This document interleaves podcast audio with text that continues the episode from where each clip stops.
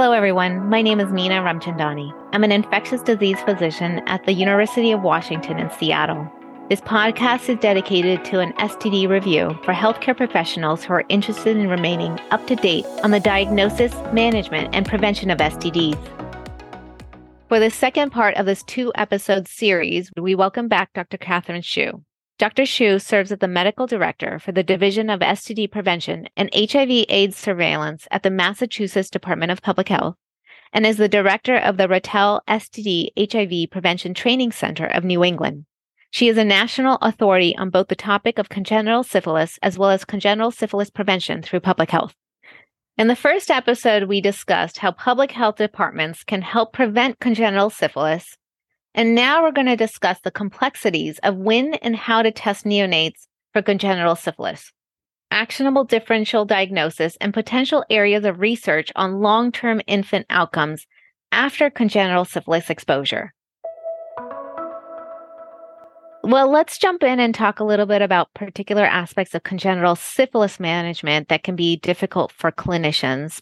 And the first question I has is if a neonate is born to a parent, let's say with a reactive syphilis test, what type of syphilis testing should be done in the neonate? With every infant born to a pregnant individual with a positive TREP, treponemal antibody, and non treponemal antibody test, the recommendation is universal. It doesn't matter what the stage was originally of that woman, that infant needs a titer a non treponemal titer, uh, either an RPR or VDRL, traditionally in this country, at delivery in order to compare it to the mother's titer at delivery. That is the minimum requirement because then, with that information in hand, combined with the mother's original stage, the mother's amount of treatment, either before pregnancy or during pregnancy, the infant's exam and testing if it's needed in the infant.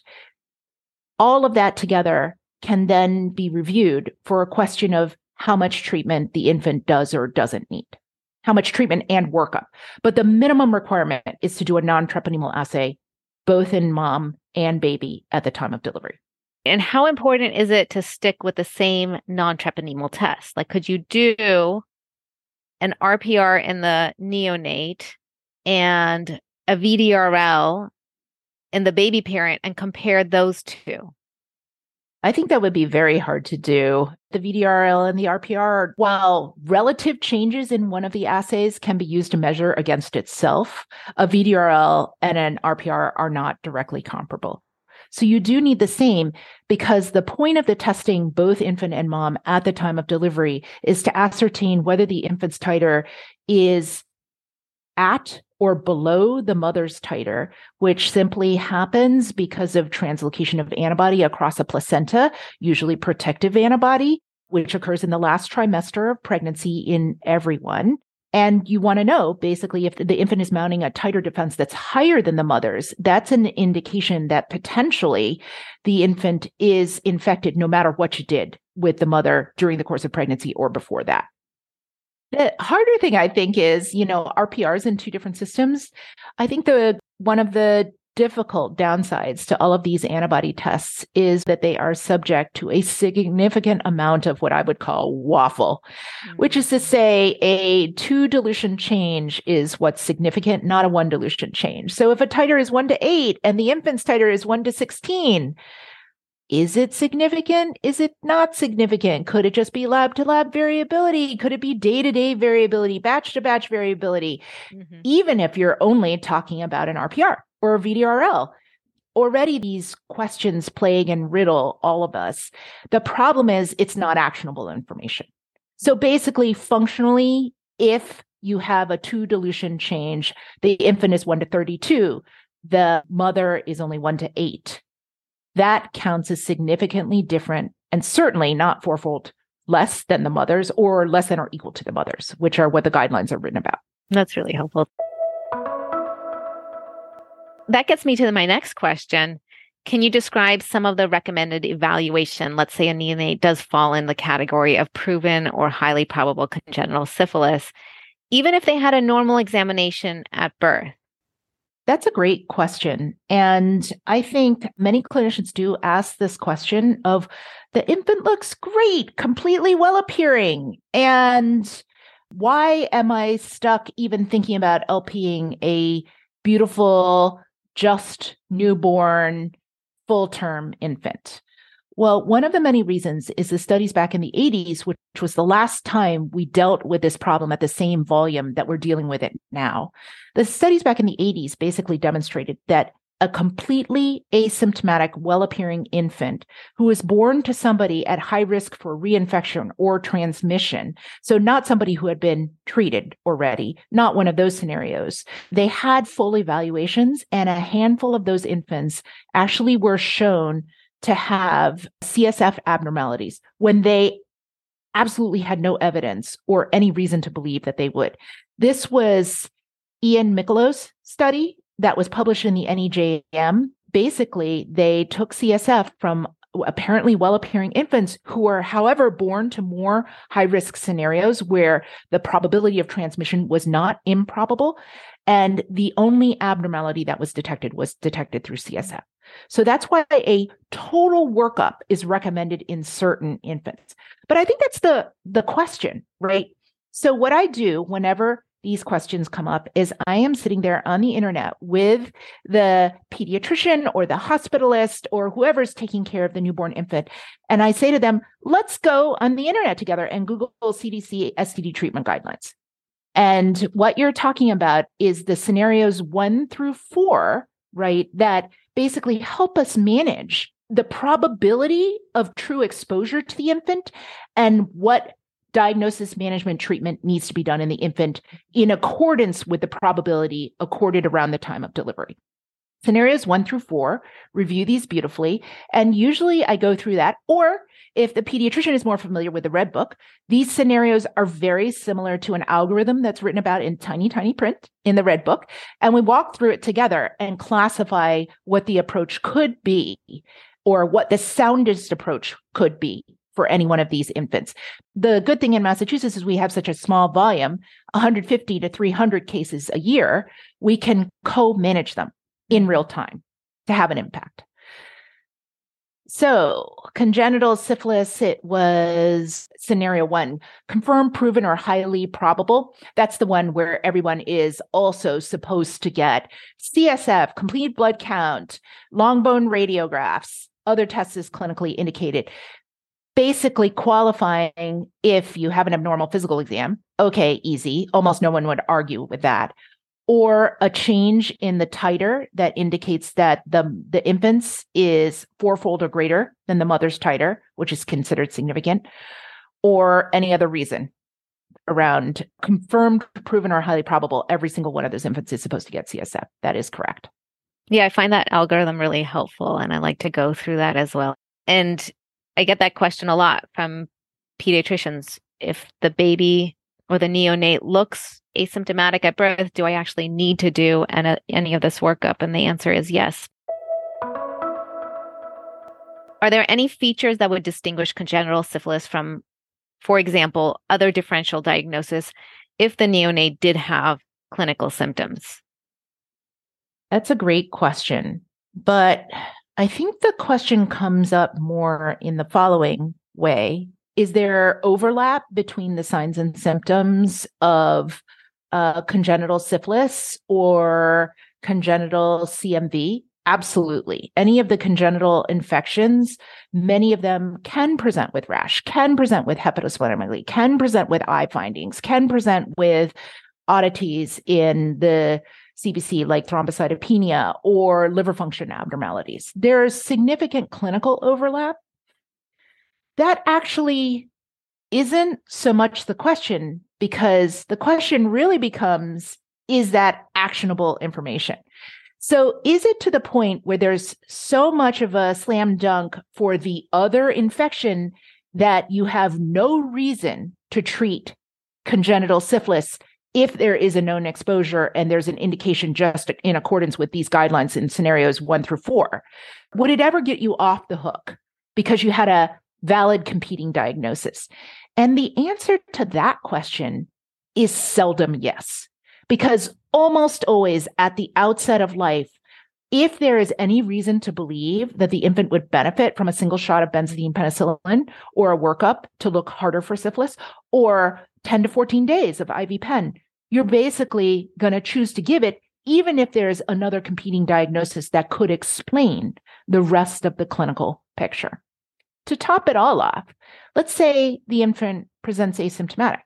Well, the truth of the matter, right, is there's this incredible statistic which people often forget, which is that if you're infected with syphilis as an infant, the majority of congenital syphilis infections, they don't present until several weeks after birth with failure to thrive, with more non-specific symptoms, with maybe a more specific symptom of a rash and hepatosplenomegaly or snuffles. They don't present until several weeks later. At birth, they can look terrific. So there are not very many reasons to ignore any of the guidance, mm-hmm. even if you have a competing diagnosis. Who wouldn't give a round of penicillin treatment or at least a prophylactic dose, depending on the scenario that drives you towards how much treatment and management that you need to do? That's really helpful. So the baby or the neonate can be asymptomatic at birth, but have later features from congenital syphilis. And if you don't implement that treatment right away, then those late features may not be prevented and ha- could have potentially long term adverse effects or clinical exactly. consequences. Can you remind our audience the recommended antibiotic treatment for congenital syphilis? 10 to 14 days of IV penicillin. Sorry. There are really no data to support any alternative regimens. There are no studies to support the use of any other drugs other than 10 to 14 days of IV penicillin when you actually believe the infant has congenital syphilis, or a single shot of 50,000 units per kilo body weight IM for prophylaxis at the time of delivery if you think the exposure still occurred. Thank you, Kathy. The neonate might have already been started for possible sepsis on ampicillin. And it's been two to three days, and the RPR comes back and it's positive. Let's say they have a, a diagnosis of congenital syphilis. Can the ampicillin be used as part of that treatment course? It's a great question. And this is where I have actually seen variability across the country and even within my own jurisdiction about the approach. So at the end of the day, the person writing the orders for the treatment of the infant is the one who's responsible. I have seen people extend, say, a rule out sepsis course was given for three days, and then you uncover the fact that really the reason the infant was septic appearing was actually congenital syphilis. I've seen people extend the course of therapy to make sure that it's 10 to 14 days of penicillin that are given. That's helpful to hear your anecdotal experience in talking to providers because of the lack of data and the fact that morbidity is just so great. So right. my recommendation has always been penicillin. I think I've, for the most part, people who are in pediatrics or hospitalist care at the front end of somebody's life are very loath to take chances. Mm-hmm. So I'm trying to remember in the cases where this has come up, which surprisingly is not quite as often as you might think. But in the cases where it has come up, uh, have people on average erred on the side of giving the extra days of penicillin directly, which is the evidence based treatment regimen? Yes, mm-hmm. that's probably the majority. You know, in alluding to a talk that you gave at the Pediatric Academic Societies, you talked about some research on long term infant outcomes after congenital syphilis exposure. Can you describe a little bit more about what you presented? I was lucky enough to have a pediatric infectious disease fellow from my home institution, Boston University Medical Center, Dr. Amy Treesh, who was interested in doing some work at the public health department. And we realized about five years ago that we had enough infants, mother infant dyads, that we could follow for two year outcomes after delivery.